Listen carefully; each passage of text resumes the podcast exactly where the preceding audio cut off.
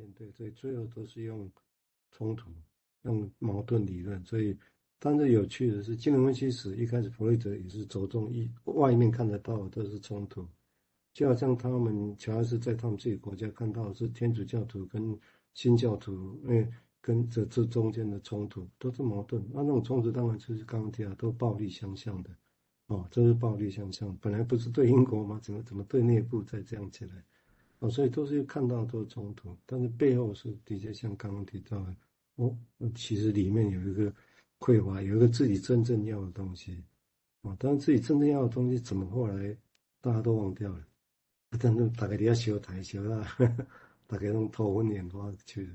啊，这这是人性啊，这也是事实。这个在爱尔兰发生六七百年的时间了，你可以想想看，这个到一九九几年的时候，九九两千年的时候，整个才慢慢在在扭转回来。啊，目前应该局面不一样，你目前没有没有到处放炸弹啊，已经完完全不一样的局面了。好，我们现在请建佑再谈谈他的想法，谢谢。呃，其实我觉得，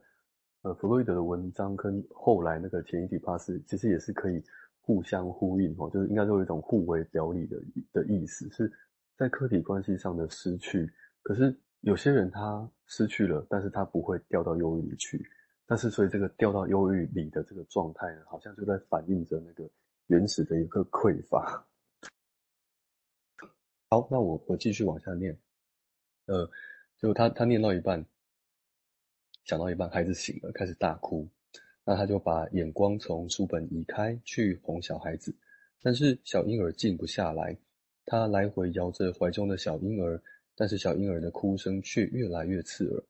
他加速的加加快速度的摇，同时把眼睛移到诗的第二小节上。他的身呃，这是诗哦，他的躯体安息在窄小的墓穴里。那身子一度，他还没读完第二句，不行，读不下去了。他什么事也不能做了，小孩的哭声刺痛了他的耳膜，白费力气啊！一切都枉然啊！生活的囚犯，愤怒至极，双手颤抖。突然，他转过身来，对着小婴儿大叫：“破折号，不要哭了！”小婴儿在瞬间呆住，但因受到惊吓，痙攣了一下，又开始嚎啕大哭起来。他从椅子上跳了起来，又把小婴儿抱在怀里，焦急地在房子里来回踱步。小婴儿可怜兮兮地抽噎着，每隔四五秒钟便暂停呼吸，然后再蹦出哭声。房间里的薄壁回荡着他的哭声。他试着安抚小婴儿，但是小婴儿反而抽搐得更厉害。他看着小婴儿痉挛抖动的脸孔，跟着慌了起来，数着孩子连续抽搐七次没有换气。他惊慌地把小婴儿紧抱在怀里。如果小婴儿死了，三节号。那我们先停在这边，所以这边看到那婴儿的哭声啊，他把这个思琪感受思琪的目光拉回到现在哦，是一个婴儿的哭声，反而是一个等待被看见的事情。可是小钱选择把他的目光移到诗集上，而这个诗呢，是一首跟死亡相关的诗。诗的最后一段哦，是这样写，他说：“他那美德，他那些美德仍使我深深记忆。”那美丽的脸庞仍令我记忆犹新，他们仍唤起我温暖的友情泪水，还在我心中留有他们如常的地位。所以这里似乎是一个不断悼念的状态，哈，啊，这这就很跟他描述的那个忧郁的状态或许有些雷同。这个他的潜意识选择了这本书，这本诗集，而面对忧郁呢，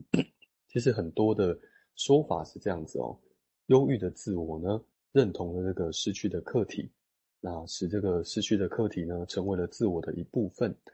这样看起来呢，是一个不会跟客体分离的做法，却导致了自我对于客体潜意的憎恨落在自己身上，自己批判着自己。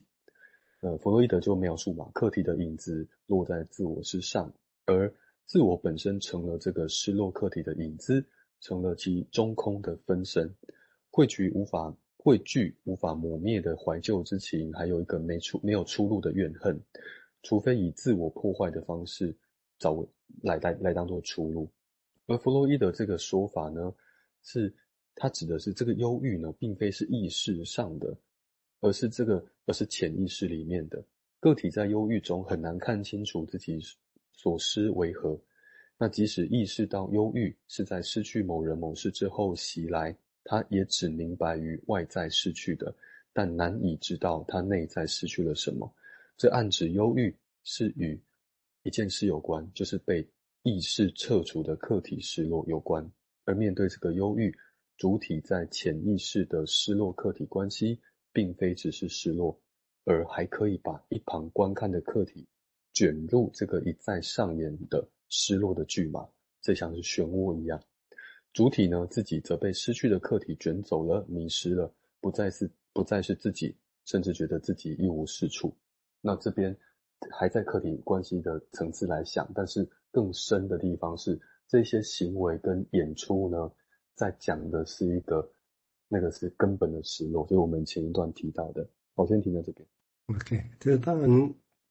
所谓的根本失落会多根本哦，就只是伊底帕斯里面跟父母亲之间被排除的感觉。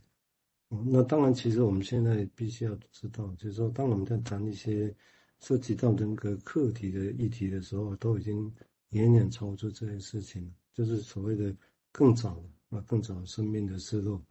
那这当然我们也面临一个难题，就是说失落不可能没有，但是何以有些失落后来会变成，有时候会挑起来变成个忧郁。那但是这种忧郁也许是不同程度的哈，不见得只到所谓的我们现在很严重那种忧郁症的意思。哦但是何以有些人没有？这是科学的难题哦。那当然，如果我们没有办法去解，好好解释说明为什么有些人可以，有些人不行，那表示我们的理论的完善还有问题哦，还有问题。只是现象上是的确，我们现在在谈这种失落，就像刚刚那很很生动的描绘了，我就失去的，那为什么失去的什么之后就变成这种没有慰藉的、无法磨灭的怀旧之情？而且，以及没有出路的怨恨，可能用自我破坏的方式。当然，有时候自我破坏，有时候是伤害自己的意思嘛。那有时候变成是跟其他人之间的相互破坏。哦，我想，当然用这个东西来理解哦，整个他在描绘的爱尔兰他们在先前那种经验，也也是一个方式然后。那当然这是从心理学的哈。那当然从政治经济还有很多方式来理解这种。哦，其实是很残酷的现象。我们现在请守红再谈谈他的想法。就是我这边有两个要回应了哈。第一个我简单讲哈，第一个就是说，嗯，其实的确哈，在《哀悼与忧郁》那一篇文章里头，他有讲到像蔡医师刚刚讲的主题哦，就是可以有些人有些人没有哈，就是嗯，为什么有些人可以好好的进行哀悼，有些人不行，然后会变成忧郁这样。嗯，当然我，我我我记得，我如果没记错的话，那篇文章其实最后是没有什么结果了哈。不过他是有提到说，就是跟课题的关系呀、就是那个 ambivalence 哈，就是那个爱恨交加的状况，可能会是一个重要的因素了。简单来讲，就是我自己在临床上这样看，我也觉得说，好像似乎爱的失落反而相对好处理哈，那种恨的失落哈，我觉得相对是比较难处理一点点的哈。然后另外就是建佑医师刚刚提的这个，就是一再。上演这种失落巨马的漩涡哈，我记得因为之前在准备那个地海巫师的时候，读了一篇文章有讲到，他说他把它形容，我觉得这个还蛮贴切的哈，这是一个比喻哈，就是这个失落的客体的影子照在那个 ego 上面哈，然后就形成了一个，嗯，建维师刚刚讲的是一个没有出路的怨恨哈，那那那篇文章讲的是说，它变成一个很像不生不死的阴影，然后就一直在那边。嗯，haunted 这个 ego 上面，哦，所以这个剧嘛就会一直上演。那我觉得这样形容，其实我觉得还蛮贴切的。好，以上。当然，我们也面临一个难题，就是说，当文学家有文学家的使命了，哈，或者文学一定要改变社会嘛，或者也可以不需要，他只是描绘他的经验，让他自己各自他的经验。哦，那这当然也会涉及到那金融机械治疗需要这些要求和期待嘛。每个人都有不一样的一把尺啊，哈，一把尺在这个地方啊，但是这个地方当然会面临到一个难题，也就是说，你看一个民族在七八百年的陷在这个漩涡里面，一开始的漩涡只是一个国家直接被占据了，